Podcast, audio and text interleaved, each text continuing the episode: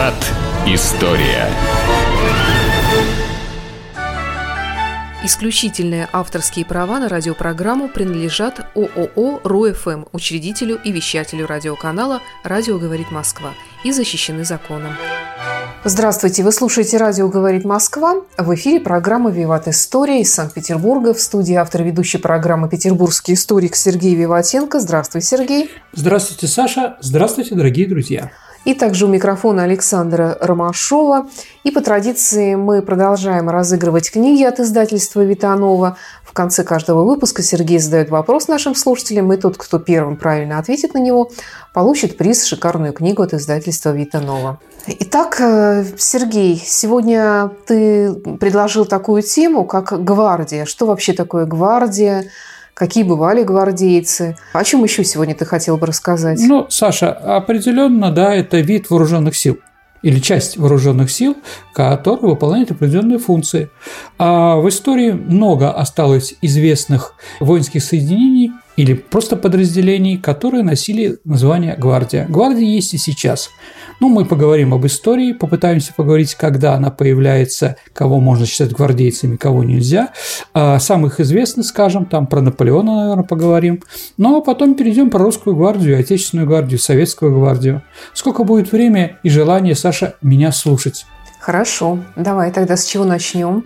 Ну, наверное, с Древнего Рима. Дорогие друзья, если вы будете когда-нибудь в Риме, будете стоять около вокзала Термини железнодорожного, и смотреть на него, то с левой стороны в квартале вы увидите красочные развалины. А если у вас будет время, ждете поезд там или еще что-то, можете сходить туда.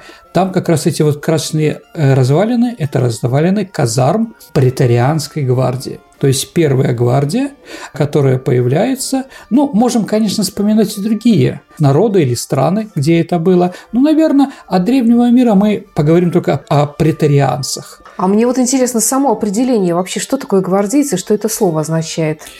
Ну, Саш, ты смотрела фильм с Тернером Уитни Хьюстон «Телохранитель»? Да. Как это по-английски? Бодигард. Отлично. Вот гард – это хранитель, это mm-hmm. защита. Mm-hmm. Гарда на шпаге или на сабле специальное приспособление, которое предохраняет кисть руки от ударов. Ну, боди – это тело по-английски. А по-немецки тело, Саша, лейб. Лейб-гвардия. А не просто Извините, телохранители? телохранители, Саша, да. Но мы еще поговорим об этом, да, откуда у нас это слово Интересно. произошло. Я рад. Я никогда не думала об этом. Хорошо, Саша. Я думаю, тебе и не нужно думать про это.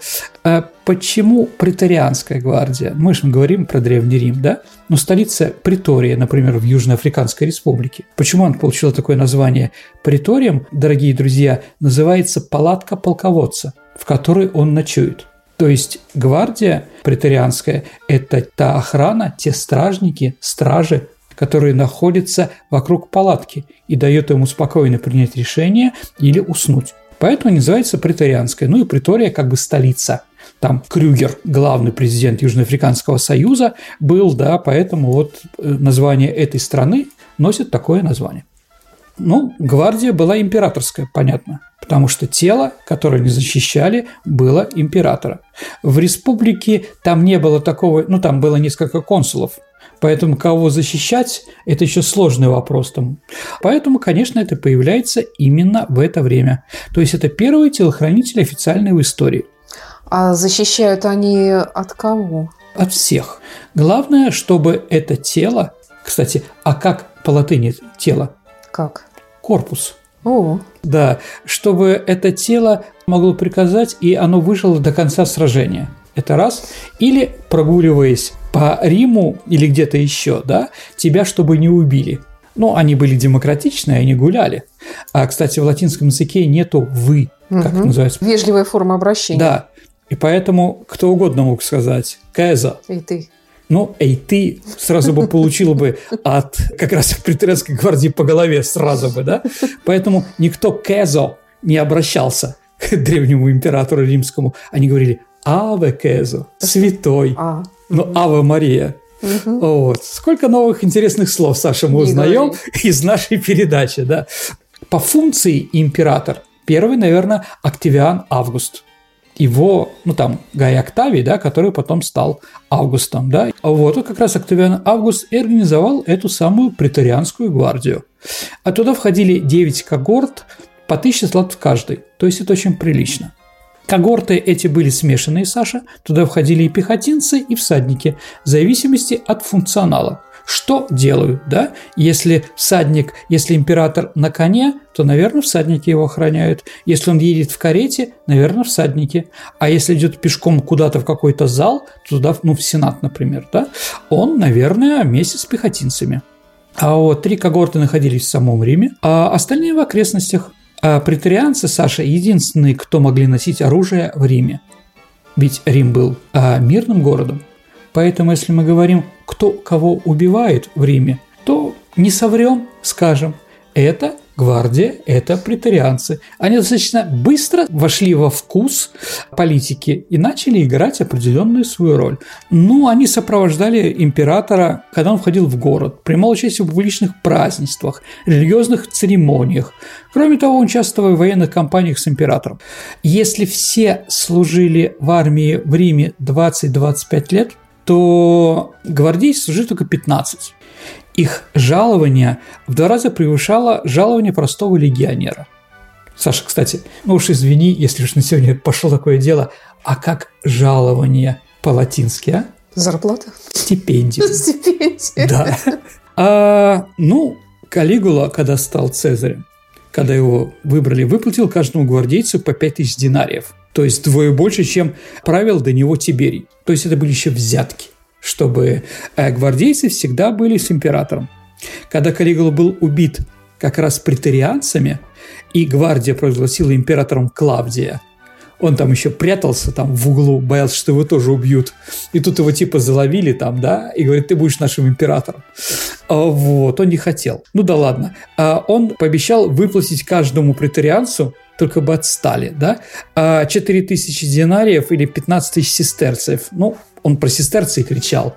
Собрать такую сумму для Клавдия было нереально. Может, поэтому он накушался грибов и умер. Но это уже другой вопрос.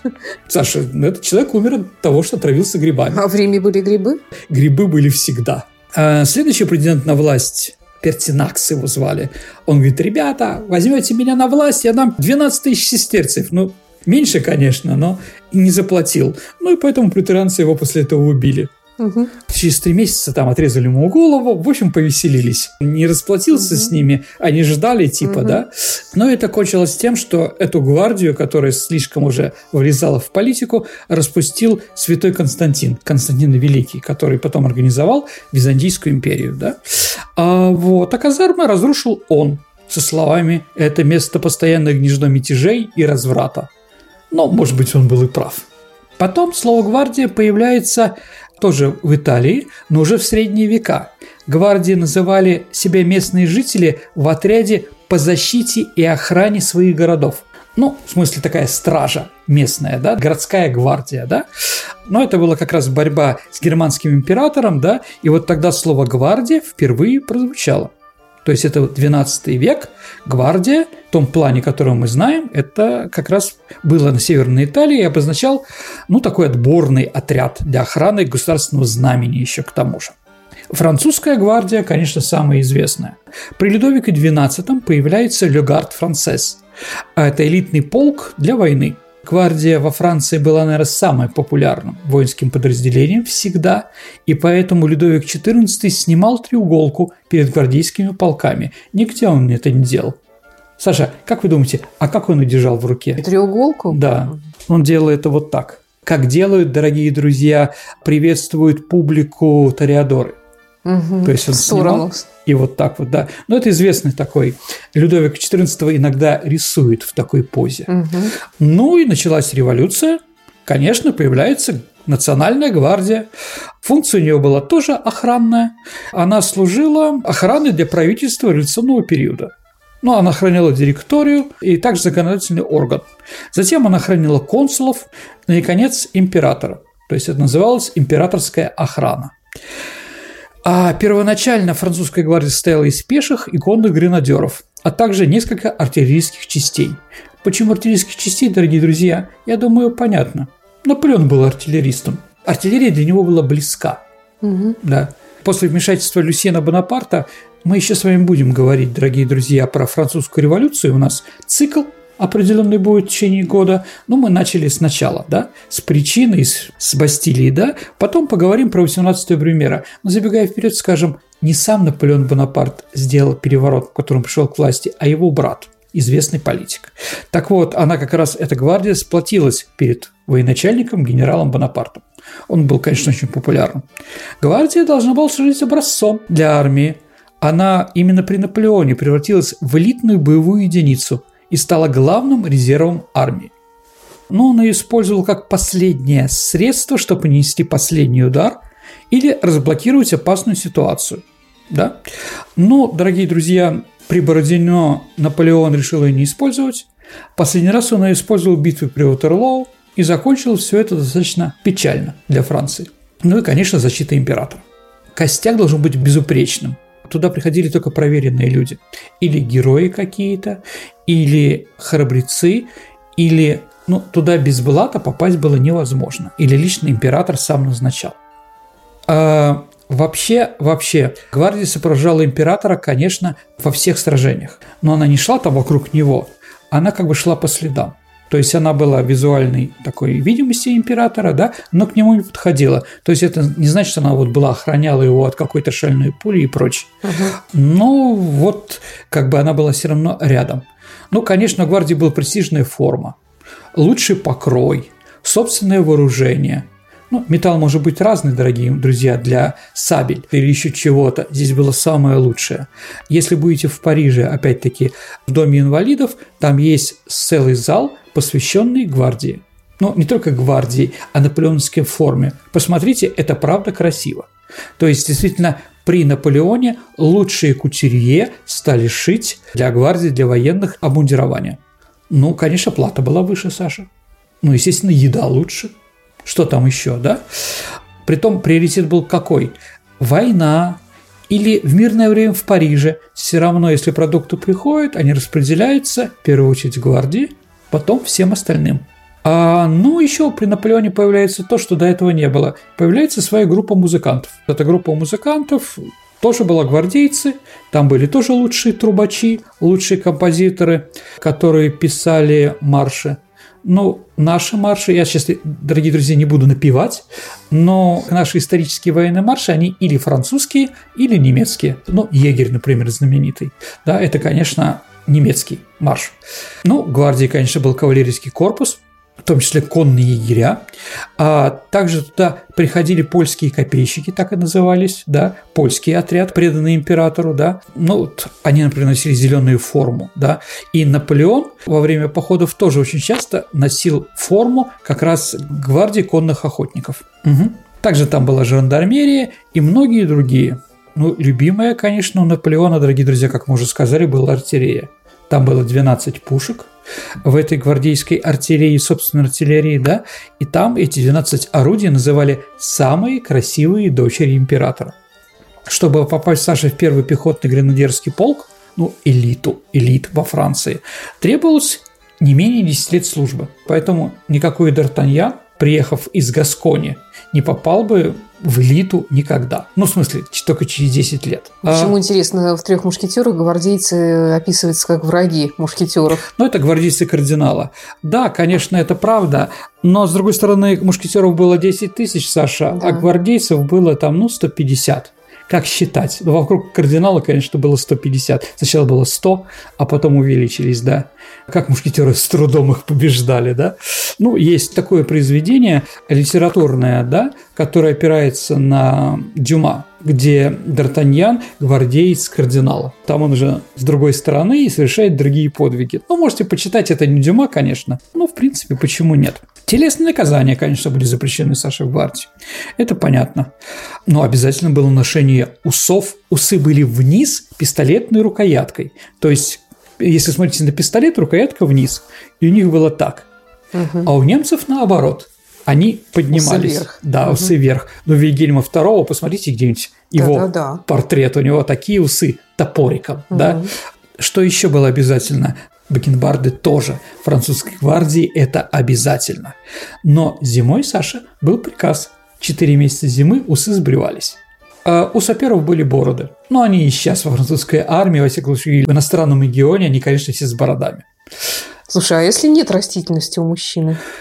Ну, что делать? Вот будешь вот таким, да, неудачным. Кстати, а у кого еще из военных бороды, кроме саперов? Это кузнецы. Для чего нужна борода кузнецу? Как ты думаешь? Ну, может быть, чтобы не, не обжигаться? А, с одной стороны, абсолютно летят. верно. И еще можно на волосе бороды проверить температуру, mm-hmm. температуру металла. Ну, там нет нервных окончаний, да, и как она реагирует, борода, да, сразу вспыхивает, там тлеет или еще что-то, да, профессиональный кузнец может определить. Ну и последнее, да, что они отличали, ну это же Франция, Саша, это праздник, да, а золотое кольцо. Золотое кольцо в мочке уха. То есть можно даже голом было определить, является он гвардеец или не является. Вот также там были татарские разведчики, мамлюки из Египта привезенные там, да, каланские гвардейцы а в белых мундирах с красной полосой на груди. Саш, вы что-нибудь в футболе понимаете? Ты намекаешь на Спартак? Спартак. Бело-красный. Не-не, давайте так. А есть еще такая команда. Еще раз, это голландские стрелки, Саш. Аякс Амстердам. Дорогие друзья, форма Аякса – это на белом фоне на груди красная полоса. Эта форма, дорогие друзья, взята футбольным Аяксом у наполеоновских гвардейцев, у голландской гвардии. Надо же. Да, и у герба Амстердама такая же. А я пытаюсь понять, зачем Наполеону были иностранные гвардейцы, поляки, но, татары? Но он же император, Саша империя – это многонациональное государство. Да. Поэтому он как бы показывал, что каждый народ, каждый народ в его большой империи, если он верно служит, может сделать карьеру. Ну, два поляка стали маршалами, там, Ван Дам, Макдональд. Да, они, конечно, считали там себя французами, но это не важно. То есть, пожалуйста, только служи. У нас такая же была история. Да, какой бы ты национальности ни был, неважно. Да. да. Поэтому, ну, это всегда нормально. Империя – это многонациональное государство. Империя – это многонациональное царство. Поэтому, когда говорят, что Россия была тюрьмой народов, я с этим немножко не согласен. Да, были народы, которые отказывались сотрудничать с императором. Окончательно, да? Кто? Там, ну, евреи, поляки, они все время в революции, они считали, что не хотят, да? А в чем еще такая разница чеченцев и ингушей, Саша? Народ-то братский, войнахский, да? А, так вот, ингуши решили принять присягу и служить белому царю, а чеченцы отказались. И в 1912 году, Саша, в нашей армии было 12 генералов-ингушей. Это очень много. На 100 тысяч населения это очень много. Пожалуйста, если вы храбрые, если вы честные, неважно ты грузин Багратион, серб Милорадович, украинец Паскевич, там немцы, там Минихи, там шотландец Барклай де Толли, Крузеншт, неважно кто ты, какую фамилию несешь, важно то, что ты можешь принести нам какую-то прибыль. Получишь славу и многое другое. А, вот. Небольшая часть гвардии была прикреплена королю Рима, сыну Наполеона Наполеона II, ну, мальчику, если вы помните, да, сын австрийской, да, Марии Луизы. Но когда прошла революция, ну, извините, контрреволюция, когда благодаря, ну и русским штыкам тоже, бурбоны вернулись, то гвардию заставили кричать «Вив Руа!» «Да здравствует король!» вместо «Вив импер!» «Да здравствует император!» Они кричали «Да здравствует король!» но прибавляли «Де Рим!» то есть римский король, то есть Наполеон II. Поэтому, конечно, их потом пытались их отправить в отставку, кого только можно, да. Ну и, конечно, э, в гвардии был свой госпиталь. По-моему, там главным хирургом был Доминик Жан Лари. А, в общем, как видите, та гвардия, которую мы знаем в других странах, была создана, конечно, при Наполеоне. Сергей, а правда ли говорят, что при Ватерлоу гвардия погибла с такой фразой, скажем, ставшей крылатой? Камбон. Да, garde meurt, mais ne séparant pas. Да. Переведи. Гвардия не сдается, гвардия умирает. Сергей, ну вот ты все про Францию и про Францию. Ну, а... близко, близко она ну, мне. Ну, понимаю, да, это действительно интересно и увлекательно. А давай вернемся в Россию. Здесь, когда появилась гвардия? Ну, давайте так. Конечно, в первые столетия Древней Руси тоже были охранники. Тоже была стража, да, это были дружинники. Ну, когда появляется Россия, при Иване Грозном, да, ну там Иван III, Иван Грозный в XVI веке, да, обязано было при Иване Грозном обязанность охраны его была возложена на конный государев полк, который стоял из тысячи достаточно аристократических молодых людей, из бояр и дворян. Но в 1683 году считается, что появляется потешный полк, из которой потом появляется гвардия. Да? А потешные полки, дорогие друзья, ну вы знаете, это ровесники Петра I, которые вместе с ним росли, мужали, и потом становились его помощниками в его славных делах. А потешный полк для Людовика XIV было придумано. Он тоже ребенком стал руководить. Ну и мы через 50 лет решили восстановить это где-то. А вот первым гвардейским считается Сергей Бухвостов. Да, даже памятник есть в Москве на Преображенской площади, где-то там. Э, сподвижник Петра Гордон предложил переименовать потешные полки в гвардию. Но когда они уже выросли, понятно, что это уже было серьезно. Первое упоминание гвардии в источниках, в документах да, российских – это 1698 год. И именно гвардейским был назван Семеновский полк. Ну что мы можем сказать, дорогие друзья? А, действительно, это два великих полка – Преображенский и Семеновский. Почему они великие и в честь кого они были названы так? Ну, давайте так. Преображенский Семеновский полк назван по месту их формирования. Село Преображенскому, где находился в ссылке, ну, почетной ссылке Петр I, село Семеновском, где находилась его мама. Это рядом, дорогие друзья. Угу. Да, это в Москве разные линии метро. Преображенская площадь на красной линии, Сокольническая линия, да, а на синей линии это в сторону Измайлова, да? А вот Семеновская есть, бывшая Сталинская. Кстати, и третий полк, Измайловский, тоже честь села.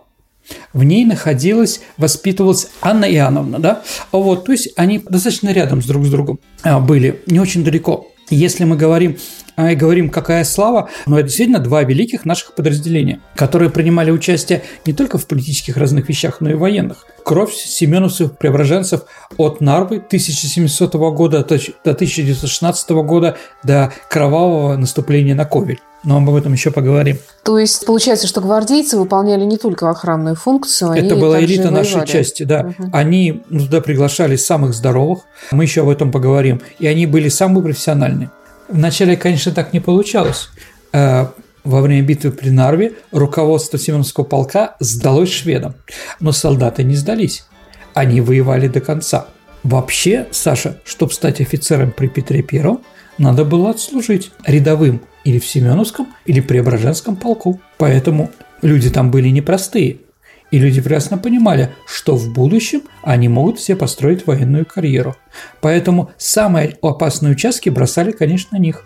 Ну и знаменитая история с переодеванием на Полтавском поле, когда преображенцы и семеновцы поменялись формой с новгородским полком.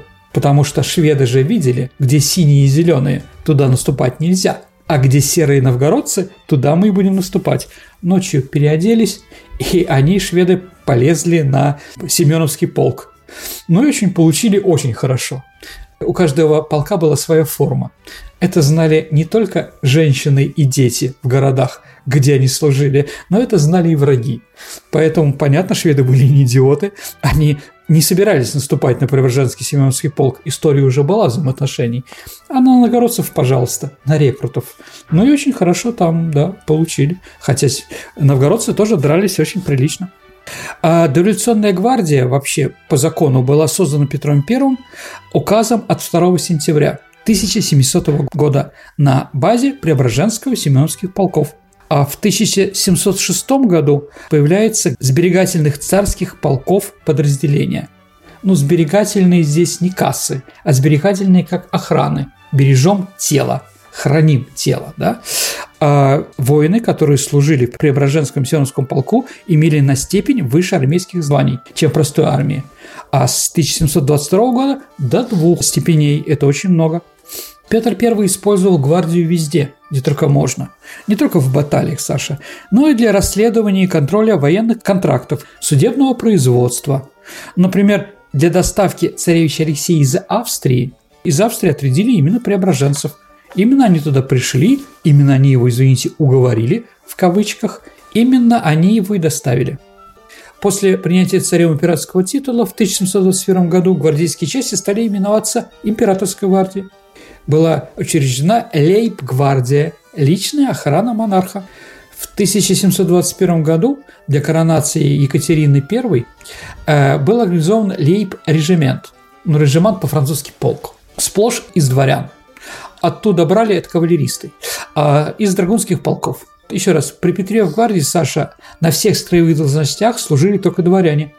Последующие годы, конечно, рядовые унтер-офицеры были призваны через ректорский набор из крестьян и других податных сословий. Но гвардейцы, оберштаб-офицеры, только аристократы и только дворяне. Ну, давайте как бы я немножко пройдусь там галопом по Европам, да, несколько. В 1730 году Анна Иоанновна основывает Измайловский полк как бы третий, да, ну, кроме конной гвардии, да, которые были при Екатерине I. Ну, преображенцы теперь в политику стали играть, ну, верховники. А гвардия посадила на престол Екатерину I. Именно преображенцы посадили на престол Елизавету Петровну. За это она пожаловала 364 солдат первой государевой роты Преображенского полка, они стали дворянами и получили даже в одном месте, по-моему, в Пешеходском уезде, да, усадьбы. Ну, конечно, мы можем, наверное, еще вспомнить, что и за Екатерину II тоже поддержали именно гвардейские полки. И Екатерина, она даже в день вышла в форме полковника Преображенского полка. На картинах она часто изображается в зеленом. Почему? Почему гвардия предала Петра III, внука Петра I, и пошла за Екатериной II? А, ну, потому что Петр III наступил на мозоль господам гвардии, потребовал от этих янычар, как они себя называли, да, нести службу как положено, то есть вместо кутежей и картежной игры, которым они были знамениты, заняться боевой подготовкой, да, он даже хотел их отправить на Семилетнюю войну. Все это закончилось тем, что его свергли. А Павел учредил лейб-егерей, охотники, да, а лейб-гусар – хотя гусары уже были уже и раньше, но лейб-гусары были и лейб-казаки, то есть гвардии казачий полк, он был красный. В день убийства Павла I в Короле был Семеновский полк, шефом которого был Александр I. Поэтому не случайно, если были бы павловцы, никогда бы ничего не случилось. А случилось именно так. Ну и почему еще Павла убили, да? Какое отношение гвардии имеет покушение? А Павел вел телесное наказание, Саша, в гвардии – а на это офицеры и солдаты пойти не могли. Это было оскорбление, понимаете, да? Именно это его погубило. Но Александр I организовал лейб-драгунов и лейб-уланов а в девятом году, а в десятом году появились уже моряки, гвардейский, морской гвардейский экипаж. Сергей, а кто из гвардейцев отличился во время Отечественной войны 1812 года? Ну, наверное, конечно, вся гвардия в чем-то отличилась, ну, самый такой героический полк, если мы говорим, дорогие друзья. А героический полк войны 12 года – это Лигвардия литовцы. Литовский полк самый героический, с громадными потерями, но то, что он делал там при Кульме, при Бородине, это золотыми словами можно было вписывать. То есть, да, конечно, литовский полк, а никакие другие. Сергей, а еще интересно было бы услышать о традиции гвардейских полков, какие взаимоотношения были у него с императором, э, что император мог им повелеть, чего не мог сделать. Ну, вы знаете, действительно, между императором и императорской гвардией были очень близкие отношения. Поэтому они ходили в форме гвардейских императорских полков. Кстати, Николай I, когда он умирал, он приказал, чтобы ему принесли форму лейб-гвардии казачьего полка. Почему именно казачий полк, Саша, как ты думаешь? Не знаю. Это единственный полк, где не было ни одного декабриста. Mm-hmm. То есть он до конца был предан императору. И вот даже так он показал свое отношение через 30 лет после этих событий. Он же умер в феврале 55 года. Ну, да. А вот, это правда серьезно. Ну, конечно, какие-то подарки. Если у солдата, солдата рождался ребенок, то вполне возможно шеф полка или сам император или его дети или жена становились крестными этого ребенка. Обязательно дарили серебряную ложку. Серебряная ложка, дорогие друзья, это как раз подарок императора гвардейским детям. Вот откуда пошла. Но сейчас уже в меньшей степени стали дарить ложки, да, новорожденным, да? А у меня есть. И у меня есть. А сейчас как-то об этом мало кто помнит. Да, кстати, Саша, а почему у девочек розовый бантик, а у мальчиков после роддома синий? Почему? А потому что, когда рождались дети императорской семьи, мальчики или девочки, их сразу награждали орденами. Розовая лента – это лента Святой Екатерины, а синий – это Андрея Первозванного. Вот. Император не мог оскорбить каких-то офицеров. Ну, такие известные там Константин, ну, два брата у Александра и Николая I, Константин и Михаил, да, они раз подскакали как раз литовскому полку, они плохо маршировали, и один из них рявкал «Эйх вы, желтяки!» и в рифму. А вот после этого офицеры сразу подали в отставку. Вынужден попросить прощения. Один раз, ну там, поручик НН, он везде так идет, да, неизвестный, да, его обматерил будущий император Александр III. Тот направил цесаревичу письмо, поручик, в котором угрожал, что он застрелится, если не получит извинений до определенного времени. Не получил и застрелился. С ума сойти. Да, его хоронила вся гвардия. Все гвардейские офицеры и полки вышли, и хоронила через весь город, пронесли его гроб с его телом. Это вот такой был ответ. Угу. А Александр II, то есть папа Александра Александровича, узнал об этом, заставил наследникам идти пешком за гробом через весь Петербург. То есть есть определенные границы, через которые Романовы никогда не переступали. Ну, пытались, но сразу получали очень жестко. Вот это тоже надо понимать. И это было свойственно только гвардейцам? В основном, да. Конечно, потому Гвардейская что честь? в гвардии, в гвардии были, конечно, элита, там были все аристократы. Они служили в Петербурге, но было еще там гвардильонцы там определенные, там малая гвардия там и прочее, да, но они служили все в Петербурге, все были элитой. А, извините, капитану Миронову или Максиму Максимовичу или капитану Тушину не хватало до этого. Они были другими людьми, из другого общества, из другого теста. Не значит, они были плохие, нет, они были просто другие. И не значит, что гвардия была лучше. Нет, но у них были свои правила. А как по внешнему виду можно было определить, э, из какого полка гвардеец тот или иной? Ну, Саш, ну по форме, конечно, а в бане тоже можно было определить. А, например, ну, еще раз, в каждый гвардейский полк брали по цвету масти, как лошадей. Да? Преображенский полк брали исключительно русоволосых, в Семеновских – блондинов, в Измайловских – брюнетов, в московский полк лейб-гвардии – рыжих. Курносы, как телята – это павловцы, ребята. А вот курносых брали в лейб-гвардии Павловский полк, потому что Павел I был курносом, да. как вы помните, да?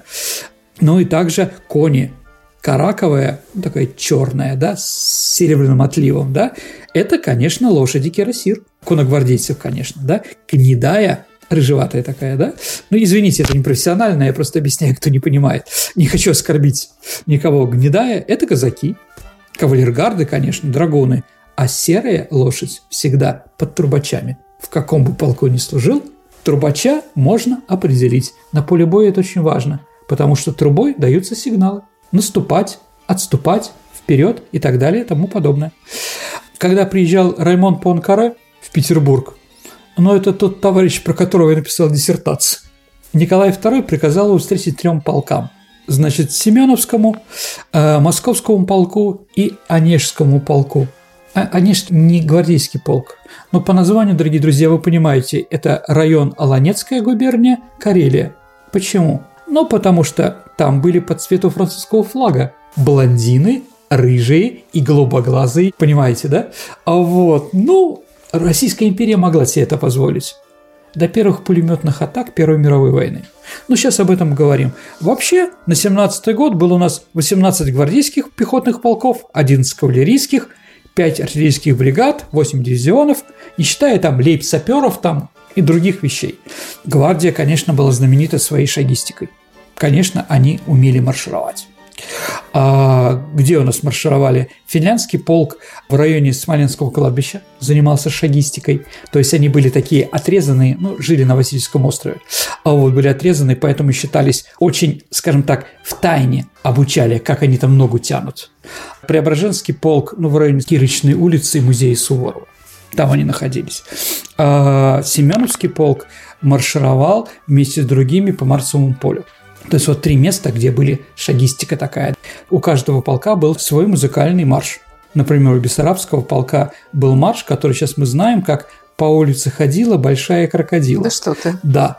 А вот когда Александр II в апреле 1977 года объявил, что гвардия идет на войну, объявил, что будет война, и стоял по стойке смирно, и перед ним дефилировала гвардия, и перед ним прошли гвардии казачий полк. И у казаков был радостный настрой. Видимо, свистом, знаете, как казаки могут, да? Ты сказал, можно подумать, что они идут на свадьбу. И с этого момента марш Лейбгвардии казачьего полка – это марш Мендельсона. Интересно. Да. Ну, понятно, что кавалерградов век недолг, Саш. Конечно, они вели разгульный, разгульный образ жизни. Почему? Да потому что очень тяжело. Очень тяжело служить. Когда тебя через лупу проверяют, когда ты заставляешь своих солдат тянуть эту ногу да, до параллели с землей, да? А как проверяли, хорошо ты маршируешь или нет? Ставили стакан с водой на кивер, ну такой головной убор, и должен пройти строевым шагом, и ни одной капли не должно. Это такой балетный экзорсиз. Это красиво выглядит, дорогие друзья, но солдаты ночью не спят. Солдаты занимаются этим, да? Поэтому и офицеры очень уставали в день. И поэтому вечером они могли ночью пойти в такой отрыв, который, да, ну, этот отрыв был зато понятен. Ну и, конечно, там легендарный дивизионный генерал, там, герой из героев армии Наполеона, Луи де Ля Саль, да, он говорил, гусар, который не убит 30 лет, не гусар, а дерьмо. Извините, да, так перефразировать и сказать, что если гвардеец, который, да, 30 лет там, да, он тоже как бы определенно. Поэтому они жили недолго. Э, немало вложений требовалось, чтобы служить в гвардейском полку. Золотое серебряное шитье, разгульный образ жизни, содержание лошадей, содержание своих рядовых, потому что, извините, а гвардии долго не платили. По-моему, до 100 тысяч рублей было долго, когда Александр I умер перед гвардейцами, да? А кто должен кормить солдатиков? Офицер. Поэтому в Семеновском режимском полку, если у тебя нет денег, лучше не служить. То есть у каждого гвардейца была еще свита? Не свита, а те, за кого он отвечал. Давайте так. Карточные обязательства, они же все в карты играли. Ухаживание тоже требовало денег, да? Ну и отступление от этих моральных извините, аморальных обязательств каралось, в общем-то, в принципе, смертью. С одной стороны, дуэлью, с другой стороны, отправкой на фронт там какой-то страшном месте, да? Поэтому за словом в карман не лезли. Абсолютно. Вот как говорил Фадей Булгарин, когда он воевал в 12 году, да, о характере кавалерийских офицеров гвардейских, да, характер и дух, и тон военной молодежи и даже пожилых гвардейцев составляло молодечество или удальство. Последняя копейка ребром, жизнь копейка, голова ничего – это поговорки старинной русской удали были девизом всех гвардейцев и руководством к жизни. И на войне, и в мире мы искали опасностей и отличались бесстрашием и удальством. Но что еще? Как ты должен показать, да? Конечно, были определенные правила. И беспредела тоже. Например, гвардеец обязан выпить 10 фужеров шампанского. Саша, когда-нибудь пытались пить 10 фужеров шампанского? Нет, конечно. Голова от этого болит утром жутко извините, да? А ты пытался? Ну да, у нас были французы группа, и мы купили бутылок 100, что ли, шампанского на ночь. И утром было очень тяжело. Поэтому предпочитаю водку. А вот Николай Николаевич младший, главнокомандующий а, русской армии в начале Первой мировой войны, был за своего, потому что он мог залпом выпить из горла бутылку шампанское. А это, извините, тяжело. Это даже не водка потому что газики-то лезет и наверх потом. Да, поэтому, да, он был сверхпопулярен, определенно. Конечно, главным беспредельщиком всех времен гвардейских был уланский офицер Лунин. Купался в форме. Саша, знаете эту историю? А, значит, едет, по-моему, Константин Павлович, брат Александра Первого, угу. а, по побережью из Петербурга в Петербург. И там купаются уланы. Купаются, естественно, голышом в Финском заливе. А тут увидели брата императора, Смирно! Все стали голыми, после чего Константин по гвардии приказал запрещено появляться в общественных местах в голом виде. Тогда Лунин подкараулил бричку, в которой едет прославленный человек, и вынырнул из Финского залива в форме, парадной форме и в гвардии гусарского полка. То есть он по закону выполнил закон, который не требовали. Да? После этого, конечно, он был отменен, чтобы они все ныряли, извините, в парадной форме. Да? Конечно, это невозможно. Ну, что он еще делал? А, менял вывески на Невском проспекте. Как и зачем? Ну, как? Шутка такая за ночь. Где продавались гробы, теперь продается женская одежда. Ну, как бы вот такие шутки. А раз на лодке подплыл к дворцу со своими друзьями-уланами, да, а, где спала императрица, и всю ночь стали петь императрицы скобрезные серенады различные. Выскочила охрана, устроили баркас, на которой охрана была, значит, пошла, ну как вот, как за Кисой Воробяниновым и за Бендером, да, шахматисты. Была погоня, но баркас сел на мель. Вот. Один раз наспор голым проскакал через весь Петербург. Вот. Или гулял по парку с медведем. Определенно, да. Ну, вот такой был, да, но практически никогда не отдавали долги. Когда приходили ростовщики, в них стреляли с пистолетов солью, Саша. С солью. То есть специально, если там придет какой-то товарищ, да, там сразу полить солью. Но были условия еще. Гвардейский офицер в Петербурге мог посещать только рестораны, такие как «Медведь», «Дано», «Кюба», «Эрнест», то есть более дешевые никогда. Из кондитерских «Рабон», «Варен», Пиво пил он только у лайнера. Это пивная была на углу Невского и Мойки, около Талона. Помните, в Тилон он едет, он уверен, что там уж ждет его Каверин. Там, дорогие друзья, остатки былой роскоши – это в советское время там было котлетное. Может быть, помните. Кинотеатр «Баррикада» – это другой угол этого здания, а этот вот как раз котлетное, mm-hmm. да? Вот. А гвардеец только в императорских театрах. Других не мог быть только в Михайловском и Мариинском, должен занимать место не далее седьмого ряда. Это дорого. Угу. Или, конечно, ложе. Очень дорого. Не может появляться общество с простолюдинкой. Его спутница только актриса или балерина. А, а они это... разве были не простолюдинки? Ну, они были работницами императорских театров. Угу. Ну да, действительно, балерина это, ну, во всяком случае, в моем поколении, Саша, она должна была в твоей жизни быть хоть раз. Да, но если светская дама, то она должна быть вдовой или разведенной. А вот он никогда не торгуется. Нанимая извозчика, он никогда не спрашивает сколько. Он просто молча достает кошелек и молча кладет ему в руку золотую, ну там сам червонец. А вот Кирасирова Величество не боится вин количества. Гвардеец вне службы всегда на веселе, но никогда не пьян. Угу. Угу. Подарки покупает только Фаберже и Балина, ювелир. Часы только у Буре, Ланжина или Бригета, пока Бригет не позовет уж на обед. Да? Сыр и устрицы только от Елисеева, цветы от Эйлера, меха от Мертенса. Знаешь, Саша, даже сейчас еще есть дом Мертенса, да? Шоколад у от Бормана, конечно. На оскорбление гвардейц отвечает мгновенно. Если это дворянин, то дуэль.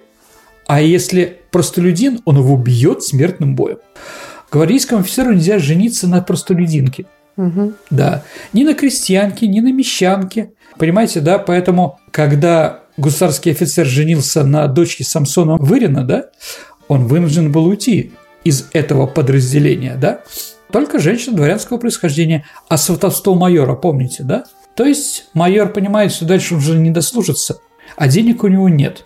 Поэтому он женится на купичихе, которая становится дворянкой, а майор у нас Саша – это первая должность, которой все дворяне. То есть они могут, купчиха может герб своего мужа поставить на карету, да, как там, княжеский титул, он тоже товар.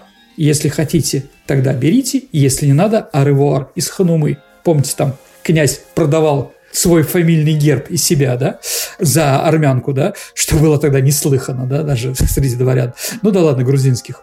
А вот форма тоже шьют определенных людей, да, там у Нордштейрна, да, ну и так далее и тому подобное. Для солдат, гвардейских солдатов, без чести попадать на губу. Поэтому нельзя залетать. Нельзя, когда тебя арестовывают, да.